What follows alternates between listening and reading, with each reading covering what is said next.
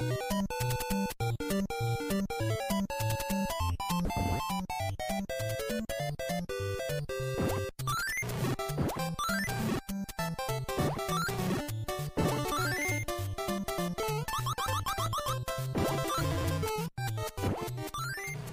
and welcome to the Video Game Sequel Cast. The Video Game Sequel Cast is a podcast that looks at video game franchises. This time around, we were looking at the core Mario games that were um, the early ones, you know, the ones released on the Nintendo Entertainment System that have Mario in the title. And we're going to start off with talk of an arcade game, Mario Brothers, and then move on to Super Mario Brothers, Super Mario Brothers 2. uh, Oh, no the spoilers. Japanese and American versions, Super Mario Brothers 3, and Dr. Mario. Uh, I'm Matt. Uh, you just heard Thrasher right there. Warning you against spoilers. And we might be getting a guest later on in the show, but we'll just have to wait and listen and see. It depends if he uh, pops on Skype or not. So there you go. How the sausage is made. One link at a time. Oh wait, that's another franchise. We're talking about Mario here, not Link. I Mm-hmm. believe you'll find that those um, games, the main character is called Zelda. That's the name of the title. Thank you. No, Zelda's the name of the princess, Who would name a princess Zelda? named after Zelda Fitzgerald. I'm not joking. Well, all right. off then. the wife of F. Scott Fitzgerald. So, um, meanwhile, what I'm talking about is what we're talking about here is the Mushroom Kingdom. Uh, before we jump right into that, visit our website at sequelcast.com. And if you like what you hear, please consider donating at sequelcast.com slash donate to donate via PayPal. Don't make us beg. Nope. Please, uh, I want some more. Uh, and visit the Facebook page at facebook.com slash sequelcast. So here in Video Game Sequelcast, we're talking about Mario, like I said. So the first, like, just the early Mario years, I guess we can call this. I don't know. Mainly the Nintendo stuff, but we do want to start with, like, the first Mario game proper, where both the Mario Brothers were in it, is Mario Brothers, which is an arcade game released by Nintendo in 1983 and uh, this was later, of course, became a port for the Nintendo Entertainment System. Uh, did you ever play this game much, Thrasher? I'm pretty sure I did. This is this is the one because did, didn't this one also go by the name uh, Mario Cement Factory? No, that's an, that's a different game, but that one doesn't have Luigi. And we're talking about the Mario uh, Brothers games, you know, the early ones. So that's why we're starting with Mario Brothers proper. Well, I have. Well, I have played this one though, where you're you're you're running around. There's the platforms. There's that POW block in the middle. Yes. And yes, um, I have played that. I rented it. Uh, you know, back when we had uh, uh, our original Nintendo system, and I I remember I remember playing it and going and and thinking, I'm glad this one came out before Super Mario Brothers. Because if this came out after Super Mario Brothers, I would be vastly disappointed in the game's designers. Mario Brothers is most fun to play with two people simultaneously. Oh yeah, I think that I was do- something that was pretty unusual for the time at 83, especially this has, you know, a kind of platforming element. You're leaping on, on platforms. You can kind of screw the other player over. If you hit the POW block at the bottom, everyone kind of either freezes or the enemies flip over and you can kick them or you can punch them from the block below and kick them. You know, those that's an introduction of early Mario mechanics. And you have the uh, the turtles. I don't think they were. I don't know if they were called Koopas in this game or not. Um, and I like that the North American Arcade Flyer just has the tagline Mario Brothers Battle the Pests. Two players make it easier. that's that's some good English right there. Yeah. Um, so, you know, they're even though they're plumbers, they're more like uh, exterminators. And Mario, in fact, was uh, a. Uh, was he a bug man or something? And was it Mario the Bug Man in Donkey Kong 3? But that's another franchise we'll talk about some other time. Because, you know, Mario got his start and uh, he wasn't called Mario, I think, until later, but he was called Jumpman in the original Donkey Kong. And he was the bad guy in Donkey Kong Jr. And, um, yeah, so. But Mario He's had a Brothers. long and varied career. Yes, but we're focusing on the games, you know, featuring the Mario Brothers, the early years on the Nintendo primarily. But yeah, this arcade game, I didn't. I played it in the arcade, but I didn't remember it. I played this a lot as it was a special uh, co-op mode. It was a remake of this game in Super Mario Brothers 3 on the Nintendo Entertainment System. Really? Yes. They Was had a special. You have to unlock It-? It's not hidden. It's in the the main menu. It's some different two player mode in there. I don't think I ever played that. Oh, I play it all That the time. Yeah, yeah, it's pretty neat. It's a neat little uh, Easter egg, so to speak. Um, so yeah, Mario Brothers. It's a simple game. There's not much to talk about. You get pipes, you get fireballs, you get um, you know, a lot of the color scheme is similar to what you see in Super Mario Brothers, but it's almost more of like a um, a puzzle game, really. I guess I don't not puzzle. What am I trying to say? It's it's it's an early it's an early first generation platformer. Yeah. And in fact, you know, they've done remade versions of this game. Even and the Virtual Boy had a game called Mario Clash. That was a 3D version. And those wonderful Virtual Boy red and black graphics. We Um, we we are going to have to do an episode about consoles that didn't make it. Oh, certainly down the line, yeah. Uh, I do want to say that uh, if you want to check out any of these games we're talking about, you can get um, versions of these games on the Wii Virtual Console. And um, I'm not sure if they have any Mario games out on the Wii U Virtual Console yet. You might be asking, well, you know, it's called the Wii U. Is it the same Virtual Console games available? The answer is no, because the Wii ones aren't upscaled, and um, the Wii U Virtual Console games you can play remotely on the main big uh, Wii U gamepad with the second screen on there. Gaming is too complicated. Yeah, not to be confused with the Virtual Console on the Nintendo 3DS. And no, if you buy one game, you don't get to play it on all three systems. Ah, okay, so we've just confused the audience. Most of them stop listening. Let's go and talk about Super Mario Brothers. Now we can tell the people what we really think. 'Cause people listening now are the ones who get us. Super Mario Brothers came out uh, two years later in 1985. In uh, the United States, you know, it was a, the the pack-in game with the system, whereas a big package with the Nintendo console and two controllers and the Zapper gun, and on the same cartridge you had Super Mario Brothers and uh, Duck Hunt. Man, like that that is an unbelievable package, uh, you know, compared to the way systems are packaged today where you know that like You don't even need a free game anymore most of the time. You just get like one controller. which is so unless you of course you get the Wii, which is so weird. You'd think you'd want at least one basic game on there just to show, just to you know, just show buyers uh, and early adopters what the system is truly capable of. In fact, we, we're asking our listeners for comments about the old Mario games, and uh, this might be an acquaintance of yours, Thrasher, Stephen Black. Ah, yes, indeed. Oh, okay. He's an assistant director at Dramascape, apparently. Yep, and he's also uh, connected with the new FASA. Oh, great. Okay. Uh, hello, Stephen. Thanks for commenting on our Facebook page, facebook.com slash sequelcast. He was wanting us to um, talk about games that came with Super Mario Brothers 1, uh, meaning that they did released a lot of versions of this first Mario game over the years as uh, as pack-ins. I mean, you can even buy it as a cartridge by itself if you didn't get the big bundle. But you know, when I had it, it was Mario and Duck Hunt on the same cartridge. Well, I had I had a different version when because we, Yeah. we were my family was late showing up to, to the to the Nintendo party. Uh-huh. Uh, so when we got uh, the Nintendo Entertainment System, it had uh, it was the version that came with the power pad. So we had one cartridge that had Super Mario Brothers, Duck Hunt, and this uh, Olympic World class track track, meet. I think it's world class track meet.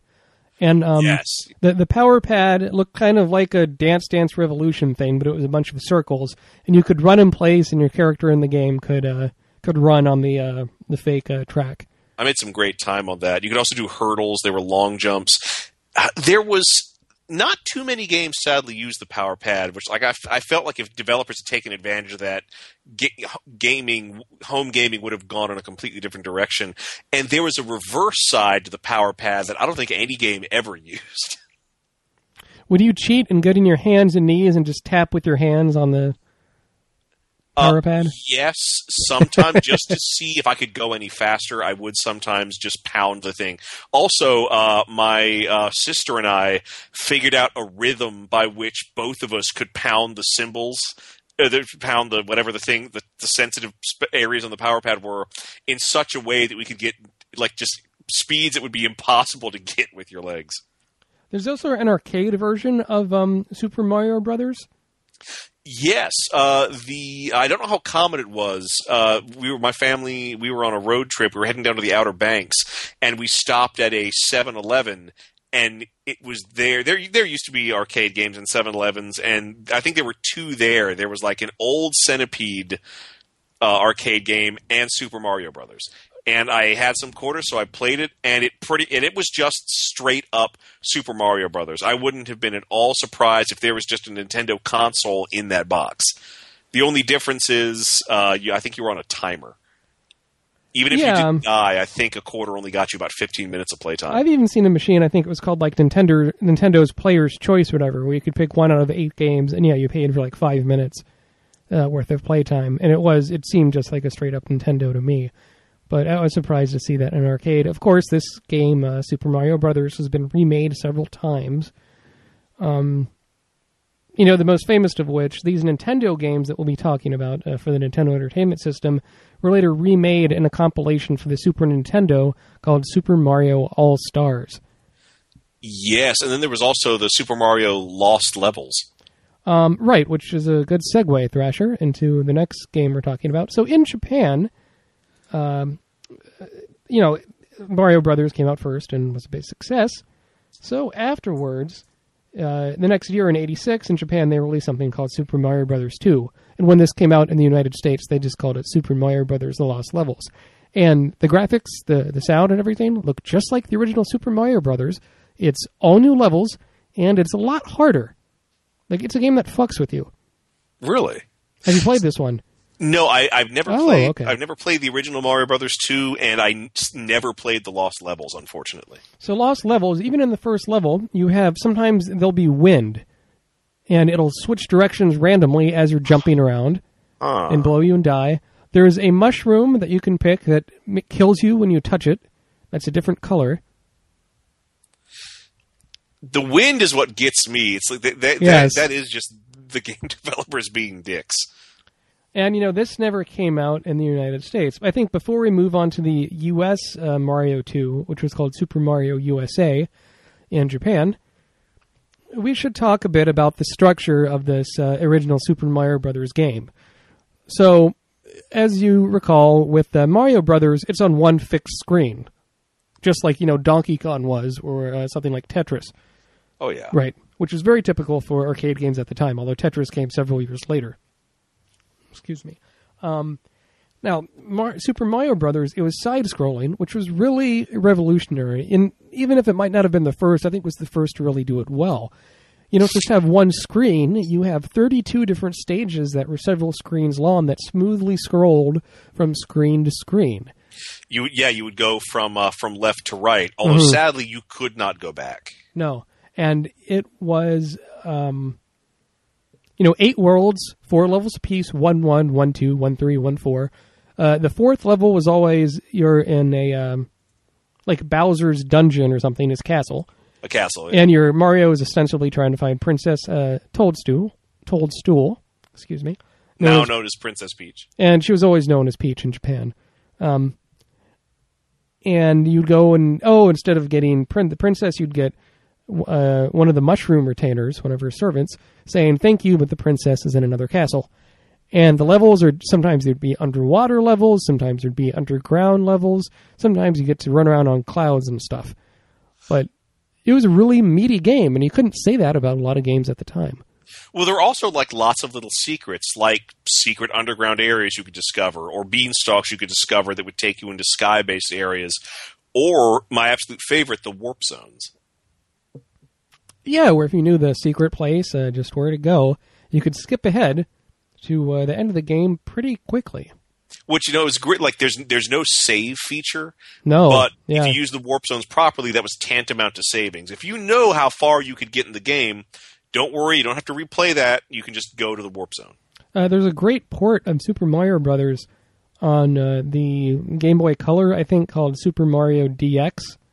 Mhm. There's Super Mario Brothers DX for Deluxe, and that one it does save your progress as you go through it, and you can. Um, it has like these five red coins per level, where if you collect all of those, it. Um, I think it might unlock something at the end of the game. I don't. I don't know. Maybe just bragging rights. But they've certainly released various versions of the game, and it's uh, and you can play as two player, but sadly not simultaneously. That wouldn't come until much later for uh, Super Mario Brothers uh, Wii. Yeah, that that was actually that was the one nasty kind of thing. If you were playing two players with the original Super Mario Brothers, you weren't playing at the same time. You would have to take your you would have to take turns, and it was kind of frustrating. And you really you there was no cooperation. You were really seeing who could get the highest arbitrary score. And not just that, you know, um, even though one player one was Mario and player two was Luigi, it was really a situation where the, there wasn't any difference in the play styles between the two. It was just a palette swap. Yeah. Luigi was green and had green hair and a For green mustache. yeah, so the limited color palette on the Nintendo Entertainment System. But yeah, no, this was a, a. I remember when I first played Super Mario Brothers. It was at a friend's house. It was the daughter. It was at. I played it with the daughter of a, a friend of the family at the time, and I thought to to jump. Not only did you have to press the A button, but I thought you had to move the controller up, like lift it with your hands and I, I know other kids did that as well. And you know, it's kind of amazing. You look at that, and then you look at years later in the Nintendo Wii. Literally, you can do that in a game if you want to. You can move the controller, and it reacts to what goes on on the screen. Yeah, I could, I remember actually getting really animated while playing uh, uh, Super Mario Brothers and and swinging swinging that controller around. Not that I thought it actually did anything, but just you know you you kind of want to have that kind of that that physical experience, even with those old games. Have you held a Nintendo Entertainment System controller lately? Uh, yes, very very light. Very uncomfortable. Well, that too. yeah. Hard, jagged edges, made for a child's hands. Uh, the meat hooks I have now can't can't push those buttons very well, but it is an iconic controller. Um, I've never played, you know, the the Japanese uh, Nintendo, which is called the Famicom, short for Family Computer, before, so I'm not sure how that's uh, different. Well, one difference is that the second player controller on the Famicom had a uh, microphone built into it. I remember some games using that. Okay, Yeah, well, I know like uh, the original Legend of Zelda, there was a, a creature that in the Japanese version you weakened by shouting into the other controller. we also had like an add-on for the uh, Famicom in Japan called the the Disk System, where the game you you get like a blank floppy disk or something, take it to the video game store, load a disc onto it, and then it had more memory, could do better music, had some games that later when they ported it uh, to the American version, I'm thinking of things like um, oh hell, um, maybe like cast like uh, Legend of Zelda 2: Adventure of Link Oh yeah. they'd have to dumb down the music for the American uh, cartridge version Oh, that's right. because it's less memories. Yeah, so not only that, but that thing made the disk drive a very rare system as far as collecting all the software because it's all meant to be dumped into re, re, re uh, writable discs. Discs. I can't speak. Hairball. Oh, hack 'em. Yeah, hairball. So I think we've done a good job talking about Mario Brothers and Mario Brothers Lost Levels. Let's talk about the American Super Mario Brothers 2, which, Oh, as, yeah. as listener Stephen Black points out, is a weird, um, more than It a remake. Mario game. No. Mario was A- grafted onto this for American audiences. Yeah, you know, this came out. If Mario came out in '85 and Mario 2, the Japanese one, Lost Levels, came out in '86, the American Mario Brothers 2 came out in '88. So it was quite some time later, and uh, that one was basically a, a remixed remake kind of version of a Japanese game called Yume Kojo Doki Doki Panic, and uh, it's weird. You can tell right away it doesn't feel like a traditional Mario game. no, it's and yet it's still one of my favorites just because it's so it's so dynamic. The, the the fact that you can choose one of four characters and they each play the game differently is just a revelation. And the thing with creating doorways to different to like a parallel world that you can be in temporarily and how where you put that doorway is going to determine what what things you can access in that parallel world. There's a lot of great game design going on in there. There really is Thrasher, and I- think about I was um, watching a great series online called. Uh, it's a series called Tropes versus Women, talking about you know um, Oh yes. the depiction of women in uh, uh, video games. And with that, the uh, the host Anita Sarkeesian uh, over at uh, feministfrequency.com is the website for that. She makes the point how in Mario Brothers 2, you could pick between four characters: Mario, Luigi, Toad, who uh, uh, you know is a mushroom retainer, one of the guys you rescue in Mario 1 when you're not rescuing the princess at the end of each world, and Princess uh, Toadstool. And yet, in later Mario games where you can pick who you wanted to be, such as um, New Super Mario Brothers Wii and New Super Mario Brothers Wii U, you could only pick as Mario, Luigi, and two versions of Toad. Yeah, which just seemed like a cop out because it's really a, a sin to do that today simply because there are now so many uh, iconic Mario characters. Both men and women, you know, you you really should be able to have some variety.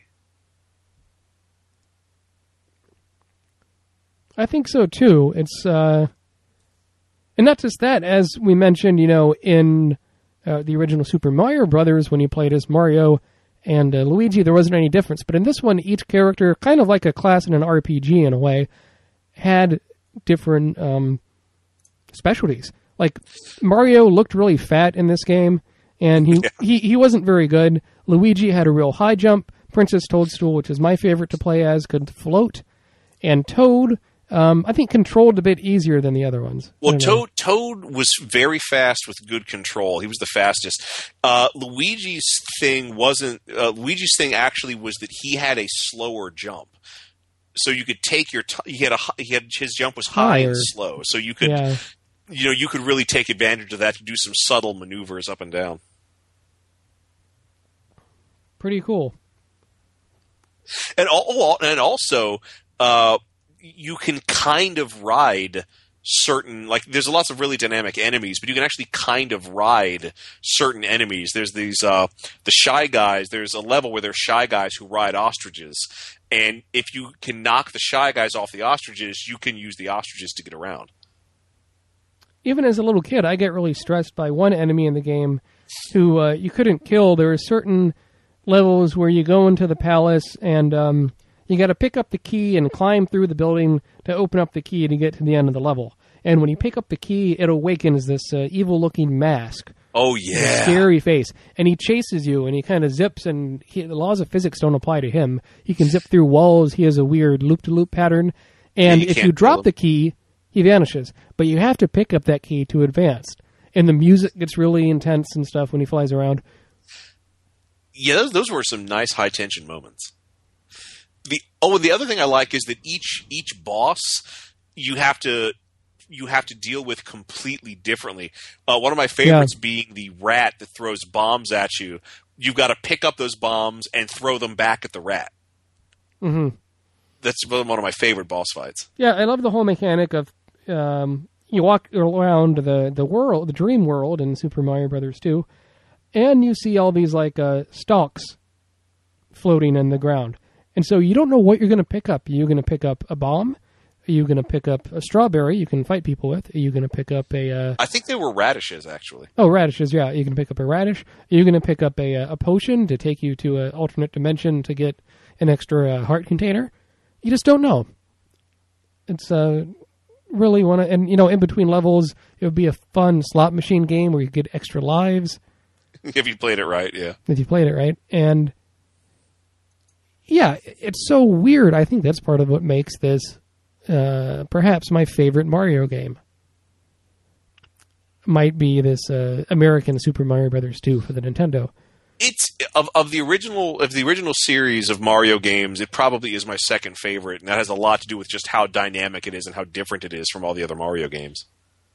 I would like a remake of this where the game is the same, but you can play two players simultaneously. I think would be fun. Um, and I like at the ending of this game, it explains, oh, this whole game was just a dream Mario was having.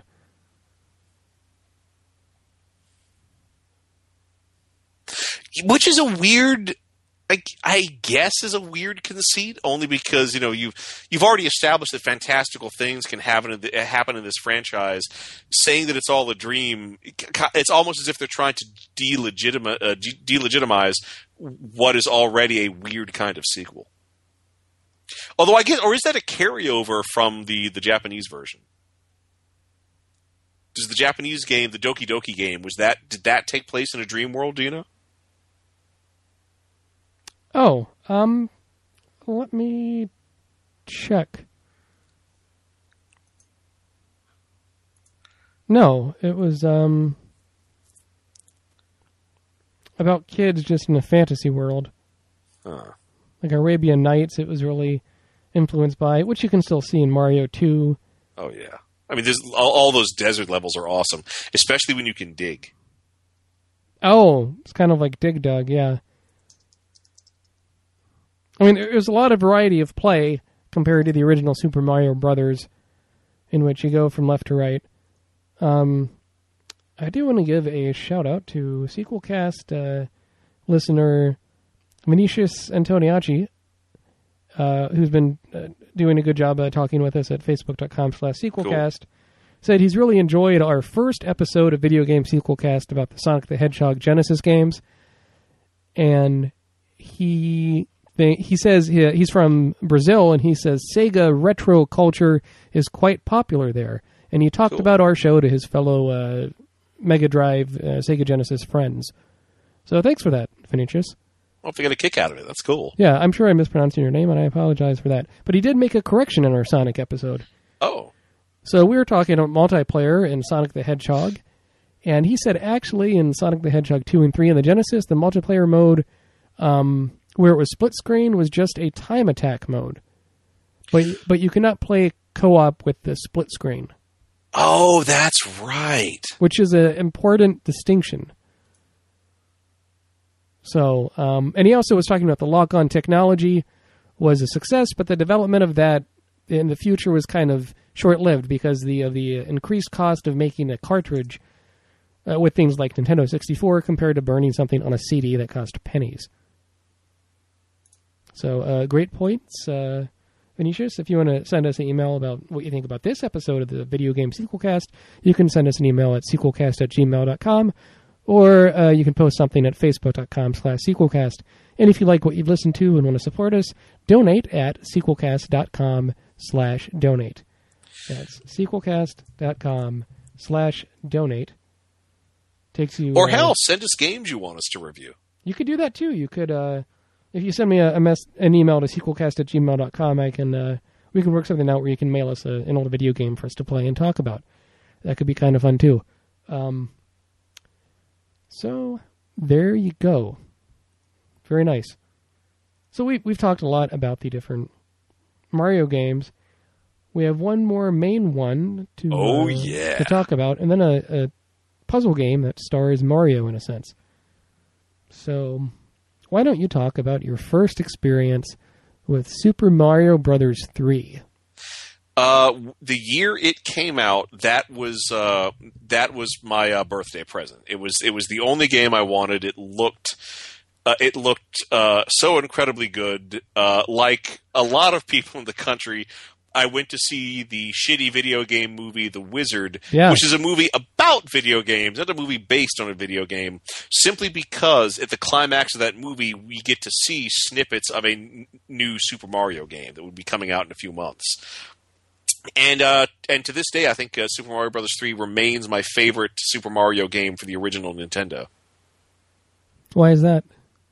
Uh, well, really good graphics, really good playability. It it learned uh, clearly the developers learned a lot from the first from from Mario, Super Mario Brothers, the Lost Levels, and from the American version of Super Mario Brothers 2.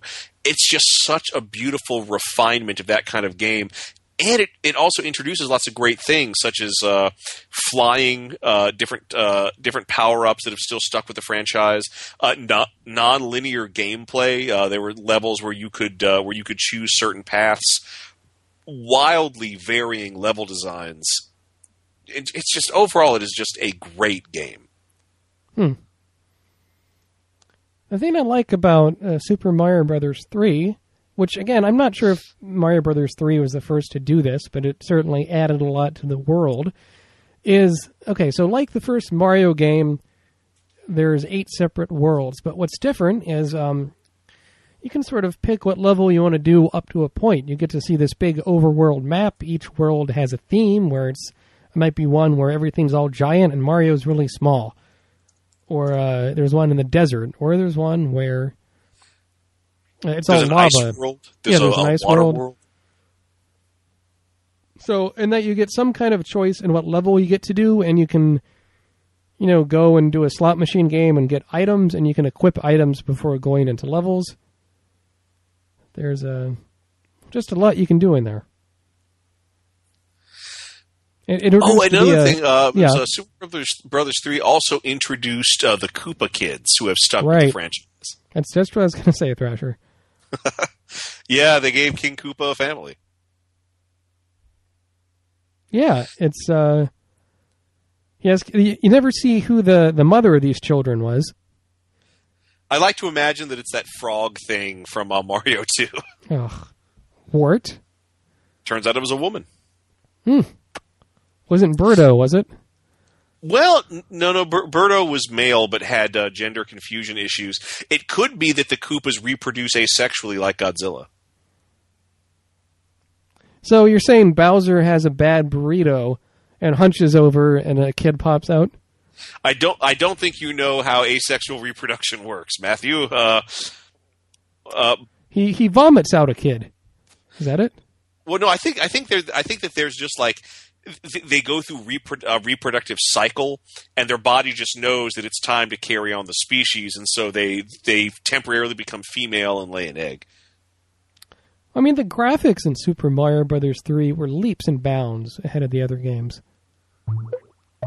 They had a lot of real uh, personality to them. Oh, and one other thing is that they put some like weird, uh, at least the the American names for the Koopa kids. One of them is named Lemmy after uh, the guy, the uh, the lead singer from Motorhead. of course, the one with the crazy hair is Ludwig von Koopa after Ludwig von Beethoven. The weirdest one is uh, the one that has kind of the glam rock look is Morton Koopa Jr., who is named after uh, conservative talk show host Morton Downey Jr., who would just have these rageful explosions on his TV show. Sort of like a precursor to, um, like Jerry Springer or something like that? No, Or- no, he was like he was sort of like. Uh, imagine. Okay, did you ever see the the the Richard Bey show? No. That was the that was by hands down the worst and sleaziest talk show ever. If you could combine Rush Limbaugh with Richard Bey, uh, and then just and then l- let him go on Nicolas Cage rants, that would be Morton Downey Jr. Okay. He, he had like a real sort of showman streak, but that would would just go off. Uh,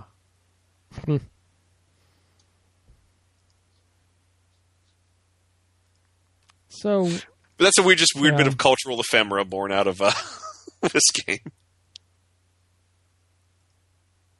indeed. Oh, and this also introduced suits for Mario. Right. I mean, the raccoon suit was on the cover, and just you could get that in the very first level and fly. And the flying mechanic was a bit tricky to get a hold of. You had to get had a flat, a big area to run in, and then you take off. And it just that wow, the level didn't just scroll from side to side, but went up and down. Yeah, like the flying the flying wasn't a cheat. Flying didn't make the game easier, it just just different. Uh, it had like just sort of the right amount of flying. They made flying just difficult enough that you really valued it. But actually that was just the raccoon ear and tails. There was also a uh, Tanuki suit which gave which was a full body raccoon suit which gave him all the flying abilities but also let him turn into an indestructible statue. Uh, which is something that Tanukis in Japanese mythology would do. They could turn into statues to hide themselves. There was also a frog suit that made you an excellent swimmer and a super high jumper. That was really fun. And then there was the weirdest one, the Kuribo suit, which was a boot. Even though it looked like a sack, was a boot with a wind-up key in the back that could walk over any surface. And that was only in like one level too, as a thing. Uh, I believe it was in two levels, but yeah, and you couldn't take it with you, which is a shame. I so wanted to do more things with the Kuribo suit. You could stomp on spiky things, you could walk across spikes and man-eating plants. Uh, you could get it to jump really high and then jump out of it, vastly expanding your jumping ability. And of course, if you were jumped or knocked out of it, it was still there, so you could hop back in and take it. Yeah, it was so much fun. I wish it would have been in more levels. You also have like the Tanuki suit was one. Yeah, that was the one where you could turn into you could fly and turn into a statue. And actually, if I remember correctly, I believe if you turned into a statue mid-air, you would destroy whatever you landed on. But I'm kind of fuzzy on whether that worked. I feel Hmm. like it should have worked. I think it should have worked, but I'm uh, not sure. Again, you know, like the the Tanuki suit and the the boot were not big uh, deals in the game. You know, How do you mean? well, I mean, the fans made big deals out of them, but they weren't like suits you could use all the time, like the Well, no, no. Once you like, with the exception, with the exception of the Kuribo, once you had the suit, I mean, you had it until you you took a hit and lost it. Yeah, but it wasn't. They didn't have levels designed as much around those suits as the frog suit or the uh, the raccoon suit. Well, true. Some some of them like were very key to the levels that they were introduced in, where you could pick them up, but you could take them out of those levels and still play. I love taking the frog into the desert just because conceptually, I love that idea.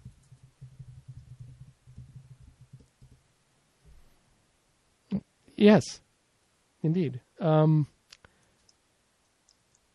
gee, I mean, this game got really. Did you ever beat this game? I thought this one was really hard. I don't. I don't think I did.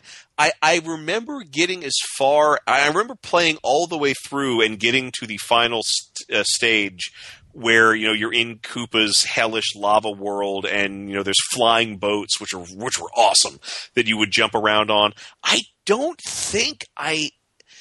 I don't think I ever got to the final battle, and if I did get to the final battle, I guess I beat it and was just so exhausted that I couldn't form any coherent memories. there's a part, there's a voice in my head that's telling me that I did in fact beat this once, but I, I have no evidence to, to prove my claim. I think it's one of those. You know, I did beat it with a game genie, but you know that's cheating. But Oh yeah, the final fight against Bowser, they made his sprite, uh, the graphics so large on the screen, and uh, he kind of bounced around, and you had to dodge out of the way as he kind of made his own pit and died. But it was uh, it was very neat, and I mean, Super Mario Brothers three is one of the best selling video games of um, of all time. Cer- certainly, and certainly that era. In fact, I used to have a subscription to Nintendo Power magazine, and they had a section at the back of the magazine where like they ranked like the best selling slash most popular games for all their systems, and Super Mario Brothers 3 stayed in the number one spot for the Nintendo Entertainment System from when it was released to when I think I ended my subscription three or four years later. Hmm. It would dip one or two spaces every now and then, but would always be right back up. But it, it was an exceptional game, though. It certainly deserved to be in that spot. Yeah, it does. Uh, it's It is the biggest, most exciting Mario Brothers adventure yet, as the box said. uh, I don't like that box art that much. It's kind of plain. Well, it's really basic. It doesn't tell you, aside from Mario has a tail and might be doing a belly flop into a swimming pool of urine, it doesn't tell you anything about the game. From, from a graphic perspective, I think it looks brilliant, but it does not communicate anything significant about the game's content. I think that is a weakness. I had a lot of friends that would argue that Mario was a fox instead of a raccoon. You know, I ears. had the exact same thing. Yeah. And I would tell them that foxes don't have ringed tails. Uh, and I would sometimes be, I would accept an argument that he was a lemur, but no, that's a raccoon. Because there are ring tailed lemurs. No, but uh, you, did you ever think that the Mario raccoon would want to dig in the trash cans and get trash? Well, there are no trash cans. In in the Mushroom Kingdom. That you know of. You know, there's a lot of seedy alleyways they never show in the video games. Well, well, you know, in this one, there were some spots where if you crouched down on certain blocks, you would fall into the background and could walk behind objects. So it's Right. entirely possible that all the tr- the trash cans were just behind those blocks, and we just couldn't see them because of our, our forced perspective. What did you think of the remake of these three Mario games in that Super Mario All Stars compilation on the Super Nintendo? It was really fun. I didn't have it myself, but a friend did, and I did. Uh, I did play. I think I played through bits and pieces of all three, and it was really fun. It was fun to play the game. As I recall, the gameplay was pretty much exactly the same. But I really liked. Uh, but these were good games, so I liked playing it, and I liked that I could play it with 16-bit graphics as opposed to eight. It was really nice. I wish. I wish that happened more often. Like I wish. I wish I could get a, cl- a classic Castlevania, but with more modern graphics. Yeah, that would be pretty neat. Um, with that in mind, let's go and talk about the last, you know, game with uh, Mario in the title. Kind of the main one, you know, uh, or we've talked about the main ones, but this one I think is important. Doctor Mario Oh yeah. came out in 1990 in the middle of you know the, the Tetris craze, where Tetris was a popular game in the arcades, on the computer, on any system imaginable, the Game Boy in particular. Yeah, it is. It, it was Nintendo's answer to Tetris, and it is overall. It probably is my favorite Tetris ripoff. The, the gameplay is just so simple and straightforward. It doesn't try to overcomplicate anything, and you know, and it just and it has it has that twist that you're not trying to knock out blocks or layers. You're trying to eliminate specific infections in the sample jar. Yeah, so it is the plot that Mario, he was a plumber, he saved a lot of money, went to night school and became a doctor. And uh but his lab is just filthy. It's filled with all these medicine bottles full of viruses. So he decides the way to get rid of the viruses is just toss pills everywhere. Well, I think I don't think he's literally a doctor because by this point, you know, Mario was it was a cult had become a a cultural icon. It was only going to get bigger, uh, and I just you know this is just a this is just in my mind Mario's kind of like a Warner Brothers cartoon character. He's a comic actor Hmm. that plays these roles, and so in that game, he is given the role of a doctor. Okay. But it's uh, it's different than Tetris. In Tetris, you know, you're lining up uh, blocks to make lines. Dr. And you're just Mario lining them up. That's the only requirement. Yeah, Dr. Mario is a bit more complicated. You have to match colors red, blue, or yellow. Or if you were playing the Game Boy version, uh, white, black, or gray. White, black, or gray. all with a green tint. Uh, that's Oh, it. yeah, classic Game Boy green tint. And as you did this, you would have to, you could line stuff up vertically, horizontally. You kind of had to, uh, no, no, it was a game. It took me a while to even understand what was going on because I was so used to playing Tetris. and this is, I think Dr. Mario requires more critical thinking than Tetris. A, a bit, yeah. Uh, although it's, I, I, and I guess the, the tension is it, it- there's also it's like it's less of a pattern because if you if you know what you're doing with Tetris, you can always just set it up to wait for that big long block, which will inevitably come. Uh, Doctor Mario doesn't give you any kind of easy outs you can plan for like that. And they've released various versions of this uh, over the years too. But uh, getting on the Nintendo, getting to play this uh, simultaneously with a friend was really a lot of fun.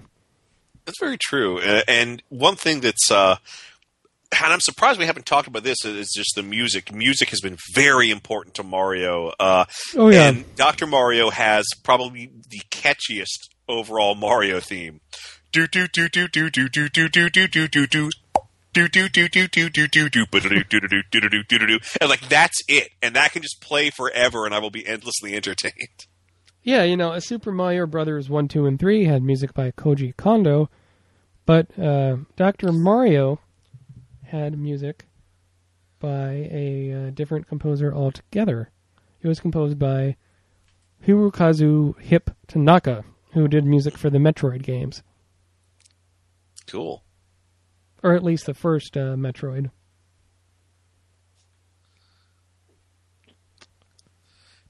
Yeah, actually, do you want to comment on any of the uh, music from the other Mario games? I uh, have a soft spot for the um, underwater music in uh, oh, Super yeah. Mario Brothers. It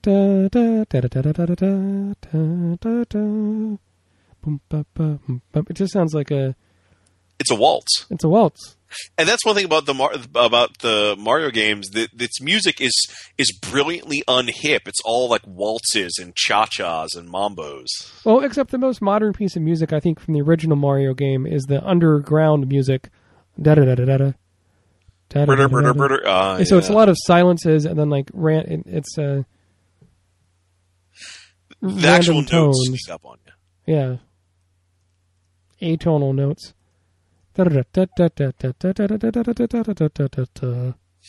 Yeah. It gives it a more chaotic, sort of horrific feel. Yeah. And I think it was a hit single in Japan. Because Japan has a se- I mean- has a history of doing a lot of video game uh, sequels. Oh, well, I mean, there, sequels, there are uh, music. even American soundtrack. orchestras and a cappella groups and just flat out musicians who do use Mario music in their performances.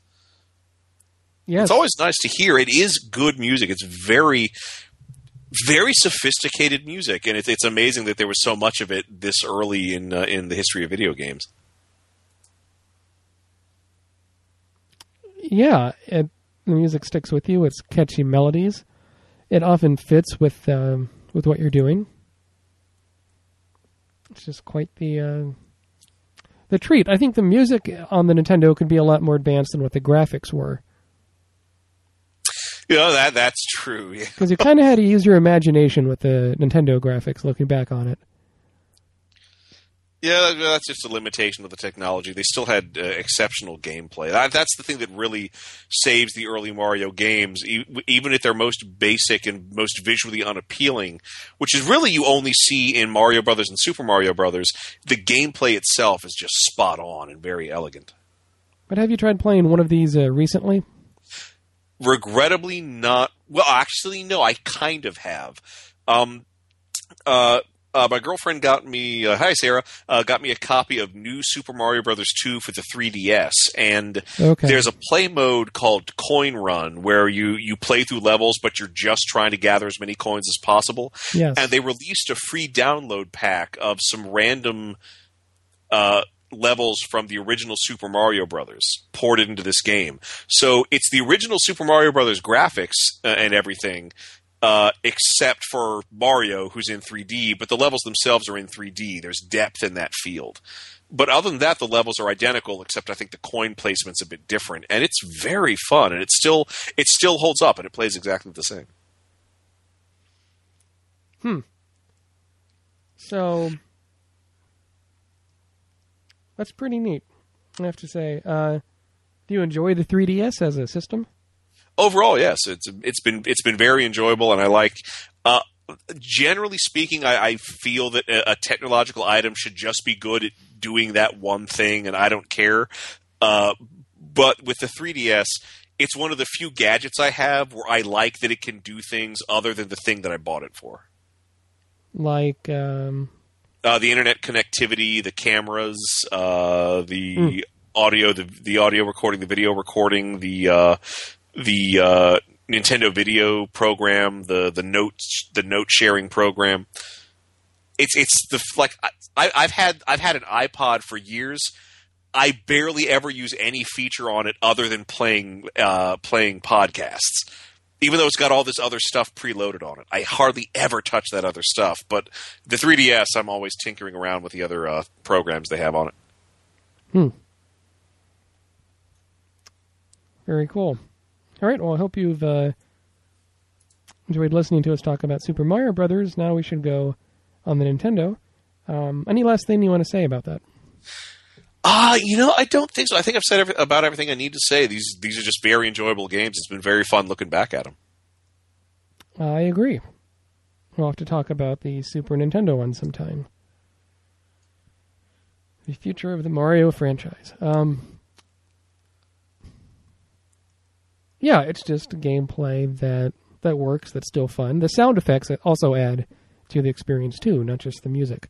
Uh, although yeah. I that death theme that death sound effect and death theme is one of the cruelest things that's ever been in a video game. Why? It's well, it's well, I, I, don't know how. Well, how often did you die playing original Mario Brothers? A lot. And how much do you cringe and start to froth at the mouth whenever you hear?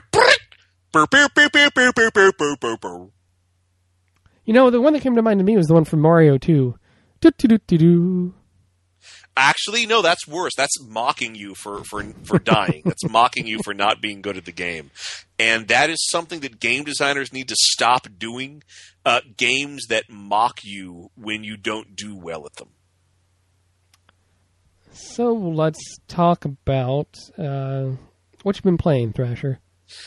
This is going to sound uh, incredibly lame. I mentioned in the last episode that I've been playing uh, Dead Space Three, uh, and I'm on what I believe to be the. I haven't played it since we talked about it. I got to shortly after that. I got to what I believe to be the uh, the last uh, big conflict slash set piece of the game. And it has been so frustrating that I just have not picked it up since we recorded our last episode. Uh, uh, and it's it's really giving me mixed feelings about that game. Hopefully, I will have gotten through to the end of it uh, by our next episode. Uh, all I've played uh, since then is uh, is uh, Mario Kart Seven, Hmm. which I think did we talk about that uh, I think so. earlier episode? Yeah. It's it's just it's just a fun game. If I want to just relax for ten minutes, I'll just I'll play through uh, play through some races on there. I still I still enjoy it. It's very fun. Hmm. And I like the mix of uh, old and new race courses. I've uh, had a lot of fun playing a on the Xbox 360 on Xbox Live. They've been doing these sales, kind of like uh, Steam does on the computer, Oh yeah, and they had half off a game that was a digital download that I've been meaning to try for a few years, called Spider-Man: Shattered Dimensions. oh yeah. So this is one where, um, I mean, the plot is sort of convoluted, but basically, Mysterio steals this um tablet that can enhance whatever powers you have. Somehow, it gets sucked into different dimensions, and in the game, you kind of skip around different levels as four different Spider-Men. You play as the Amazing Spider-Man, the traditional one. You play as uh, a version of um, Spider-Man in the Venom costume set in the Ultimate Spider-Man universe. You play as the the weird uh, Spider-Man 2099, and you get to play as Spider-Man Noir, Huh. which is from a limited series from uh, 2009 to 2010. Does, does the does the multiple Spider-Man angle work? I think so. The beginning of the tutorial is like pretty amusingly fast. So, um,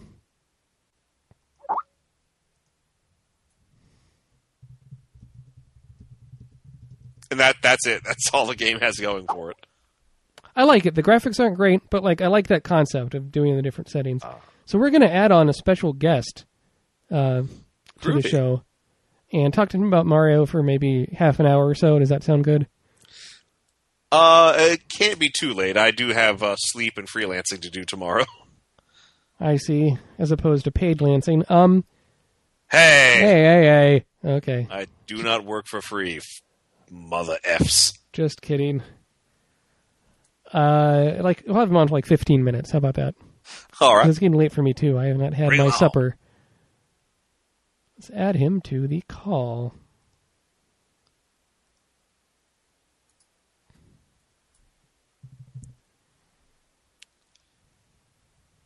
Is that him? Do I hear him? I'm adding him. I was clicking my mouse. Was that him? Ryan? Hey guys, Hey, this is Matt. Welcome to Video Game Sequel Cast. how are you guys doing? Oh, good. Thanks for coming on. Yeah. This, uh, listeners, if you don't know by the sound of his voice, well, he hasn't been on the show before, but uh, it's a Ryan Hoss from the Super Mario Brothers Movie Archive website. He is the site founder and senior webmaster. You might recall uh, we had uh, Stephen Applebaum, who's the editor in chief and PR person from that site, back on our Super Mario Brothers the movie uh, sequel cast special episode. Uh, Ryan, welcome to the video game sequel cast. Thanks. Sure. Uh, so I figure what we'll do since we uh, have added you on here is we'll just talk for about 15 minutes or so about some of the Mario games on the Nintendo Entertainment System. Was um, Mario something that you grew up with as a kid? Well, the funny thing is, is uh, since I, you know, founded the Mario Brothers movie website, uh, my first uh, exposure to Mario was actually the movie. Um, Oh, okay. Yeah, so it, it's, I kind of got into the games kind of backwards. I remember, I do remember playing the games as a kid when I was really young um, at a friend's house, but I never really played enough uh, to know, you know, what Mario was. But then I actually got into the movie first, and then worked my way backwards through the games, and then I, and then once I uh, got into the movie, I went and picked up all the systems, you know, in order. So I would, I went and got a NES from the pawn shop, and then a Super NES, and then an N64, uh, and so on and so forth. But uh, so coming in from the movie, it was just um, kind of a backwards way. But uh, I always enjoyed the games on the you know the same level as the movie. Is there one for the uh, Nintendo that you liked more than the others? Uh, for the NES, I mean, you can't beat the you know original NES Super Mario Brothers. I mean, it's it's just such a balanced game. I mean, it's got just if you compare it to other games that came out at the time, it just the original Super Mario Brothers just has this uncanny amount of um, polish in the controls and the in the play style. And you know when you look at how influential it was on you know all the platformer games from then on out you know it's it's just such a well made game and and very well designed. And it's just such a blast to play. But I also really have a soft spot for Super Mario Brothers 2 just because of how different it is and uh, those that game's really cool to look at in addition to uh, Zelda 2 as two examples of um, early sequels in uh, in that 8-bit era where they just did not do anything at all like the original title and yet somehow managed to make something really interesting and different and still uh, and still fun.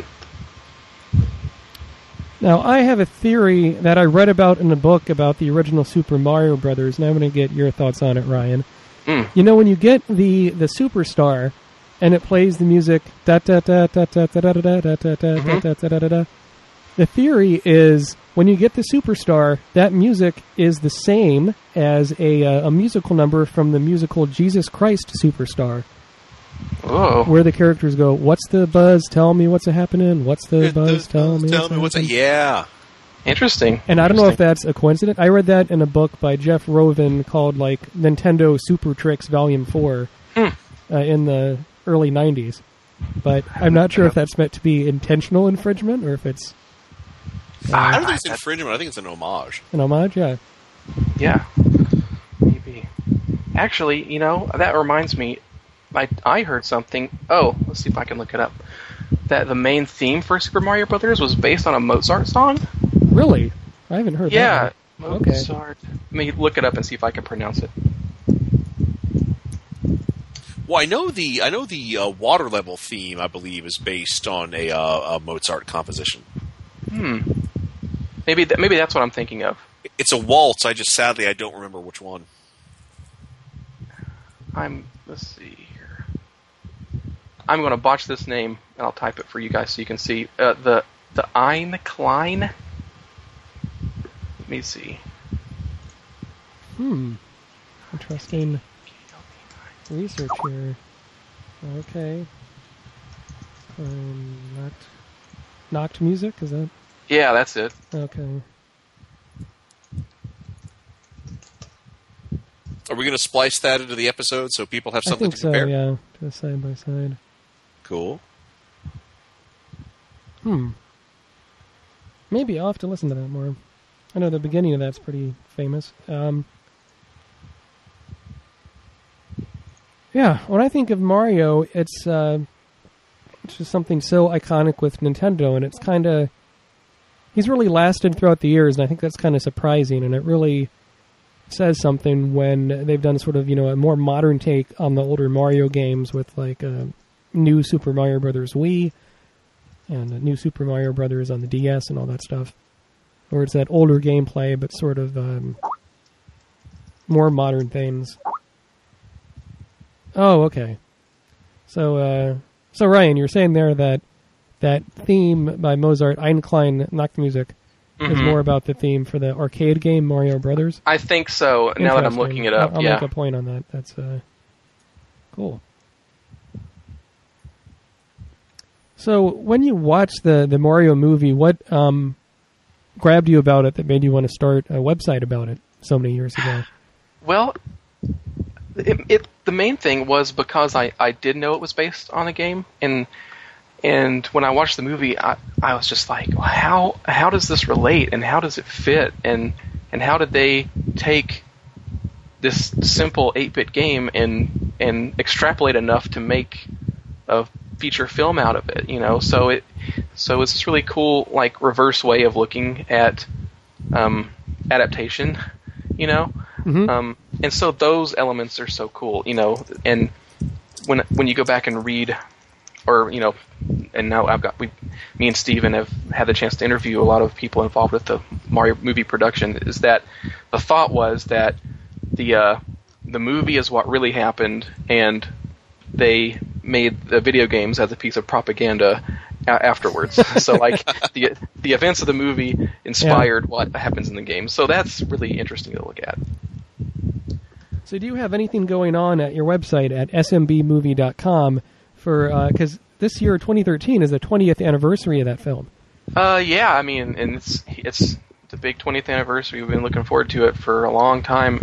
Um, and as I think you guys mentioned on your on one of your uh, other sequel cast uh, video game podcasts, that uh, last year for the 19th anniversary, we did some theatrical screenings.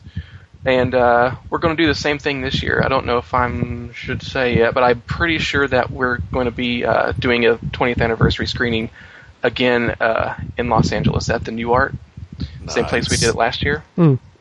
So, um, and uh, we don't have all the details yet, but um, definitely, I'll let you guys know. And uh, definitely for the listeners, check back on the website at smbmovie.com. And when, whenever we get, you know, final, you know, uh, dates and times and uh, special guests, uh, which there might be a, a little bit uh, better uh, accommodation for that than last year. Uh, we'll let you know. But uh, I, I think it's we're, if all goes as planned, we're going to try to have it on May 24th, the exact uh, 20th anniversary date, which is again Oh, a great. Friday, same day movies come out. So should be I should be a want to time. be there. Please come. Yeah, I'm 35 uh, millimeter. So cool. great. Hmm. I'm looking at uh, you know, some of your news on your website. I noticed you have a there's a fan edit somebody did of the Super Mario Brothers movie called New Super Mario Brothers. Yeah, they did, Okay. and it's it's really interesting. They, I mean, I'm like the toughest, you know, critic for people trying to go back and re-edit the movie, um, because I'm always I'm always like, ah, it's, it's you can't you can't just go in and add video game sounds and any anything after 1993 uh, Mario wise just it just bothers me and bugs me. But if you try to like splice it into the movie, but um, but Gary uh, Gil- I guess is his last name. He he did a really good job um, integrating, like cutting out scenes and rearranging scenes and adding really subtle um, sound effects and uh, things like that into the film. Like at one point, um, uh, we we found an extended version of Mojo Nixon's uh, anti-Koopa song. So he he so he found a way to uh, include the first verse of that in this new cut. So like um, you get to hear more of that song. He uh, cut out the entire um, animated dinosaur prologue that everybody hates so much. so so that's gone. That's completely gone. So it, the movie starts on a more upbeat tone, and he reworked the uh, how the movie starts, and it, it he integrates like game video game music and Alan Silvestri's music together, and it's really gets you excited to see the movie. And he, another cool thing he did uh, was he removed the good parts of the prologue with um, Daisy, uh, Daisy's mother, Yes. escaping escaping from Koopa, and she, he took that out of the beginning and added it in sort of a like a flashback scene towards the middle of the movie when the Lena character tells Daisy uh, about the fate of her mother and her father. Oh, so neat. So it it's got a lot of really interesting uh, little changes and uh, additions, and he cuts out a lot of the extra cheese, like all the all the pizza gags that Koopa wants a pizza. That's all that stuff's gone. Yeah. So it's really neat. That's uh, that's pretty interesting. You know, I know they've done fan edits of uh, things like Star Trek or Rambo Mm. or what have you, but that someone did one of Super Mario Brothers is uh, is really neat. And I think you look at all the Yeah. different video game movies, and the Super Mario Brothers movie is one where at least it, it tried to be different from the video game. Yeah. you get something like this. I'm thinking of the Street Fighter movie from. Uh, it was also in the '90s, and you just have 20 characters, try to give them all a story, and have them fight each other, Mm. and it's nonsense. It makes no sense. Yeah, and, and the funny thing is, is that's the that's the thing that they tried to do with the movie is is how do we make it make sense within its own little world? It's it's kind of funny. Is I'm also a huge Batman fan, and and I I just look at the Mario movie as as um like they try to do what Christopher Nolan did with Batman. Uh-huh. Only they only they did it first. Just they took all these elements from the game and said, okay, well, how can we make that work? What elements can we take that that still are the essence of these characters and turn it into a feature film? Because at the when they made the movie, you know, all the games they had available were you know the NES Mario games and Super Mario World.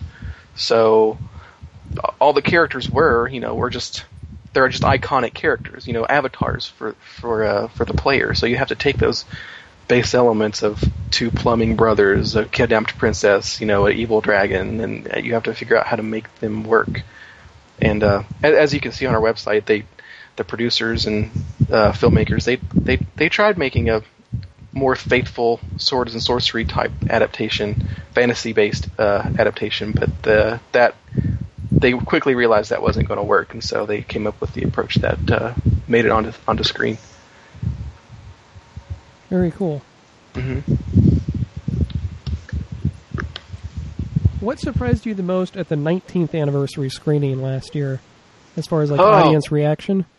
Uh, gosh, that was such a good time, and I decided at literally the last minute that I was going to go. I, I, I didn't think I would be able to make it, but I, I flew out there for it. and I'm so glad I did. The, the thing that surprised me the most was just the sheer amount of, of audience turnout. You know, we had, gosh, I don't know the exact numbers, but we had like, they're on the website. We had over maybe 150 or 200 people or something like that. I mean, there was a lot of people there, and they, um, you know, and we we interviewed people standing in line, and and we had all the props and stuff out, and uh, and a lot of uh, cast members from the movie came. Dana Kaminski, who plays Daniela, uh, David L. Snyder, the production designer, who also art directed Blade Runner, came. You know, he's he's such a good friend of the of the website, and Parker Bennett, um, the one of the screenwriters, and um, some of the special effects guys. Um, you know, uh, Brian Jennings, like they they all showed up for it, and it was really great to be able to talk to them, and uh, and uh, I think the audience appreciated it as well. And then when we saw the the film, me, Steven and I had you know we had never seen it in the theater, um, so it was the first time I actually ever got to see it in a 35 millimeter print, and um, what surprised us even more than the picture quality was the audio.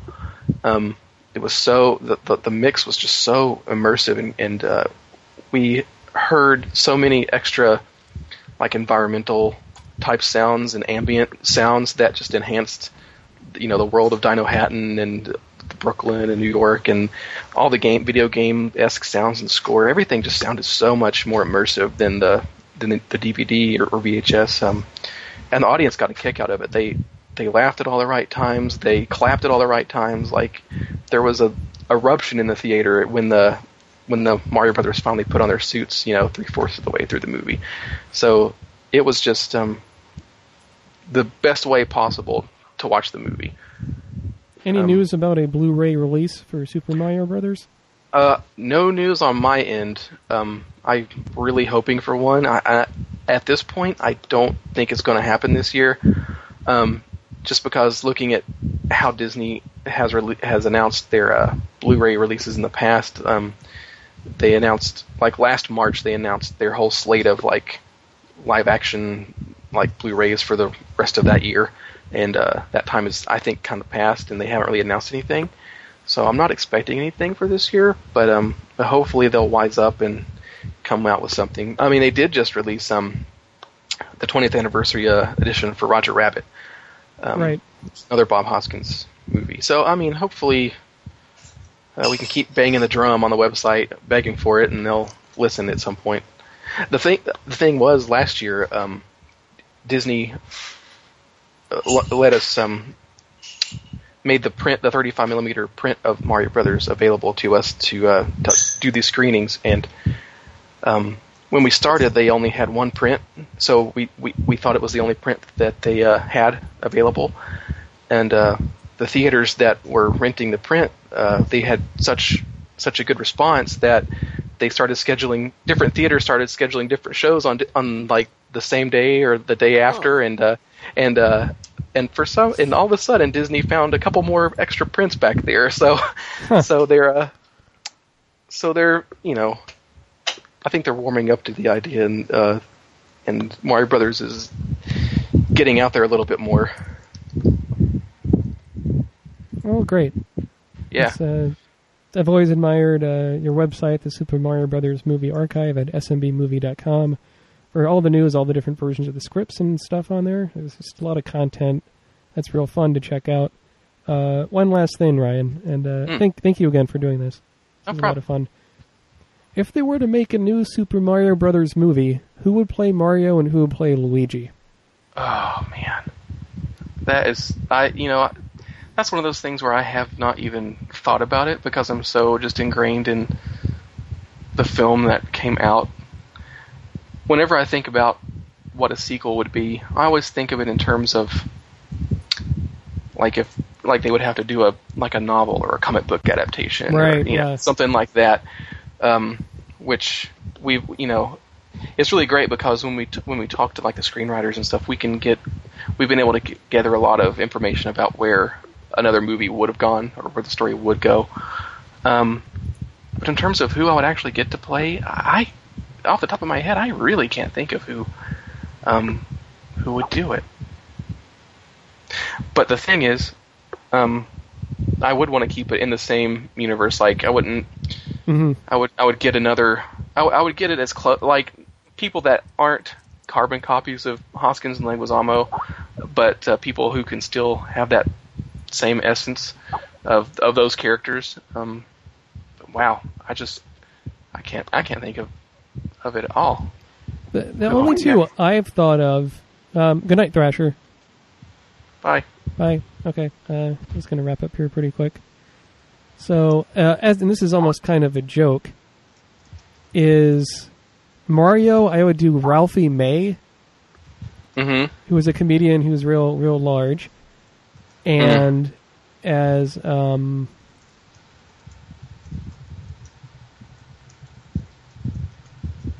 Luigi, I would think uh, DJ Qualls, who was a skinny Wow. comedian who was in Road Trip and the New Guy. Oh, that guy. Yeah. so that's a half smart ass smart ass answer, but I think Ralphie May could be a funny Mario. I don't know. It's Yeah. really hard, yeah. and um, it's so sad about Bob Hoskins. But I mean Yeah. that it's better to see him step down for uh, for medical reasons Yeah. than to have him keep on going on and people saying, "Well, why isn't his acting the same?" And then it comes out later on that oh, it's because he has uh, you know, Yeah. this condition or that condition. I- exactly and and he Bob Hoskins is such a classy guy and and it and he's always been and always though he's been outspoken he's still been kind of you know private uh, in his personal life and stuff so I mean it's it's it's totally understandable um, for him uh, to to get out of the spotlight and, and, and just focus on his family and stuff like that which if you have seen we uh, we actually have spoken to Jack Hoskins Bob Bob Hoskins' son Oh, And, uh, okay. Yeah, and if you check the front page of our website, we actually have a, a whole statement uh, that uh, Jack Hoskins wrote for us about uh, what he thinks about the movie and uh, and uh, what, what he thinks about his father's performance in, in in the movie. So that's a really nice little thing to read. Sure. I mean, I, I grew up with Bob Hoskins in the movies, uh, with um, Roger Rabbit, and you know the, Mhm. this very the Super Mario Brothers movie, hmm and it um so it, it was a treat. It was kind of nice and along those lines of those films that the last film he was in, if I'm correct, was Snow White and the Huntsman. Right. right, as one exactly. of the dwarves. And so that he Mhm. ended his uh, career doing a fantasy movie, which Mhm. is the sort of things he started to get popular doing. right. I thought it was real nice. And of course, if um, have you ever seen Pennies from Heaven? Uh, no, I haven't. Okay, so it was a BBC miniseries, and Bob Hoskins was the star in that. And then later on, when it Hmm. was an American movie, it starred Steve Martin. But, oh, I uh, see. but it's really good. It's about in the 19 it takes place in the 1930s and it's a musical, but the actors don't sing, they lip sync to original 1930s recordings. Oh, that's interesting. And it's kind of it's a very dark sort of uh, disturbing story of a a guy kind of sleeping around with all these women and he's he's a real sort of scumbag and Bob Hoskins plays the lead. But I think you might get a, a kick out of that, Ryan. I if, should. if I'll, you I'll can check find it out. It's out there on DVD or uh, might be on some streaming service like Netflix. I'm not even sure. Yeah, you know, if you, the funny thing is, is uh, like you, I, I was in, uh, introduced to Bob Hoskins in Mario Brothers Hook, Roger Rabbit, you know, um, and it's so neat now that that uh, I'm a little bit more grown up. But you know, you can go back and watch a lot of these older movies that Bob Hoskins in, and he is such a badass, you know. Oh yeah, like if you go, films, yeah. yeah, like um, uh, the Good Long, uh, Long Good Friday or um, Mona Lisa. Those are just great movies, and Bob Hoskins is so cool in those. He's an actor that really could do it all the the funny. He really, the, yeah. the serious, and I'm glad we got um, so many years out of him doing those family films. You know, like I think of another actor from that time period. Um, oh, I can't even think of his name because he he's been retired for so long. Rick Moranis, Oh, right. Yeah. right? That was in a lot, and then he stepped after being like in the Flintstones as Barney Rubble and stuff. He stepped Right. down because his wife got sick and then passed away, and then he Mhm. never has done much acting since then, except for a Yeah. voice in the cartoon Brother Bear. Um, Yeah. He's such he's such a beloved actor. I mean, everybody just too, yeah, loves sure. Moranis to death. Honey, I Shrunk the Kid and all that stuff. hmm Yeah. I'm not sure if he ever did anything with Bob Hoskins, but Hmm. uh, as I rewatched the Super Mario Brothers movie, uh, you know, back a year or so ago when we covered it on Sequelcast uh, special, I was amazed by all the sexy outfits the women wear in the film. Yeah, I know, right? I mean, it's it's they just they tried to do everything for that movie, and they in that movie they just they were doing their own thing, and that's that's part of the reason why it turned out the way it did. Is is they the filmmakers were making one movie, and then when Disney stepped in, they they kind of put a little bit of the kibosh on on uh, on how intense they were they were doing things in terms of both the outfits and uh, some of the makeup. You know, a lot of the dinosaur makeup was too intense, and they had to dial it dial it back, or at least pick shots uh, when they edited the movie of uh, that were toned down or didn't show the the dinosaur uh, makeup as much, which is such a shame because it was so so, so well crafted. You know, to make these little individual, you know, little hero characters that would stand out. Um, but yeah, I mean, I it's it's it's interesting because the movie it has that you know more hardcore side, but it's it's also lighthearted and, and funny at the same time, and it's just got the strange balance that I think really just confused a lot of people when it came out, and it's it's taken so long for the right audience to to discover it. I think. Yeah, I think it's it's taken its time too because when it came out, people the only Mario people knew was from uh, the video game, Mm-hmm. and it was a very different sort of colorful uh, setting. And the movie tried for something different, and it swung for the fences. Yeah. Everyone tried really, really hard. I think in some elements it's less successful than others, but it is called Right. Super Mario Brothers, and the, the relationship between the Mario brothers, Mario and Luigi, is one of the, the better themes in the film. Right, it definitely is, and and and that's that's something that they really try to focus on uh, in like all of the drafts of the script, and even in the movie they shot, a lot of a lot of great things made it in, but uh, a lot of things uh, got cut out that I think they did film that would have made that you know core connection between uh, Mario and Luigi that much stronger. More stuff about their family history, or Yeah, and just uh, throughout the movie, they have this whole um, like family pride subplot where Luigi wants to leave the family business and Mario wants to uh, uh, keep him in it, and they just don't understand each other, and uh, um, and uh, we have like we have a whole section on the website about um, about deleted scenes, and you can find a lot of the uh, of what of what um, was planned or what was shot, um, and uh, and the main thing for uh, between the Mario and Luigi was just like it would all come to a head at the at the main uh, whenever they're uh, gosh whenever they fight in the in the desert it's a little bit more intense. There's even an extra um, little scene uh, in the uh, in the prison that's extended where where Luigi talks about um uh he Luigi's doubting his family pride and then Mario uh and Luigi says uh to Mario, "You told me to go after her," and then and then Mario says, "Yeah, not for a date, not into another dimension." You know, it, just a lot of a lot of a lot of extra little jabs like that, and then it all and they fight throughout the whole movie uh, from those standpoints, and then uh, when Luigi jumps, takes the leap of faith and jumps and gets caught by the hook, um, and he and Mario jumps too and falls, and they catch each other. They have to uh, they kind of save each other, and they have this little spiel about uh, understanding each other and um, and they go on from there with this like renewed under, understanding of each other. So I mean, just little little things like that that would just make the overall story arc between Mario and Luigi a little bit better. Well, great. I want to thank you again, Ryan, for coming on the Video Game Sequel Cast for uh, to talk Sure. a bit about the Nintendo Mario games and the Mario Brothers movie. Uh, so be sure to check out um, uh, the website at smbmovie.com for the latest on uh, what's happening for the 20th anniversary of Super Mario Yeah. Brothers, the movie. And um, you can check out the website for Video Game Sequelcast at sequelcast.com to check out all our shows like Sequelcast and Sequelcast Special and Sequel Commentary. So uh, for the Video Game Sequelcast, this is Matt saying, uh, "It's a me, Mario." Oh, I don't know. Trust the fungus. Trust the say. fungus. There you go. Very good. All right.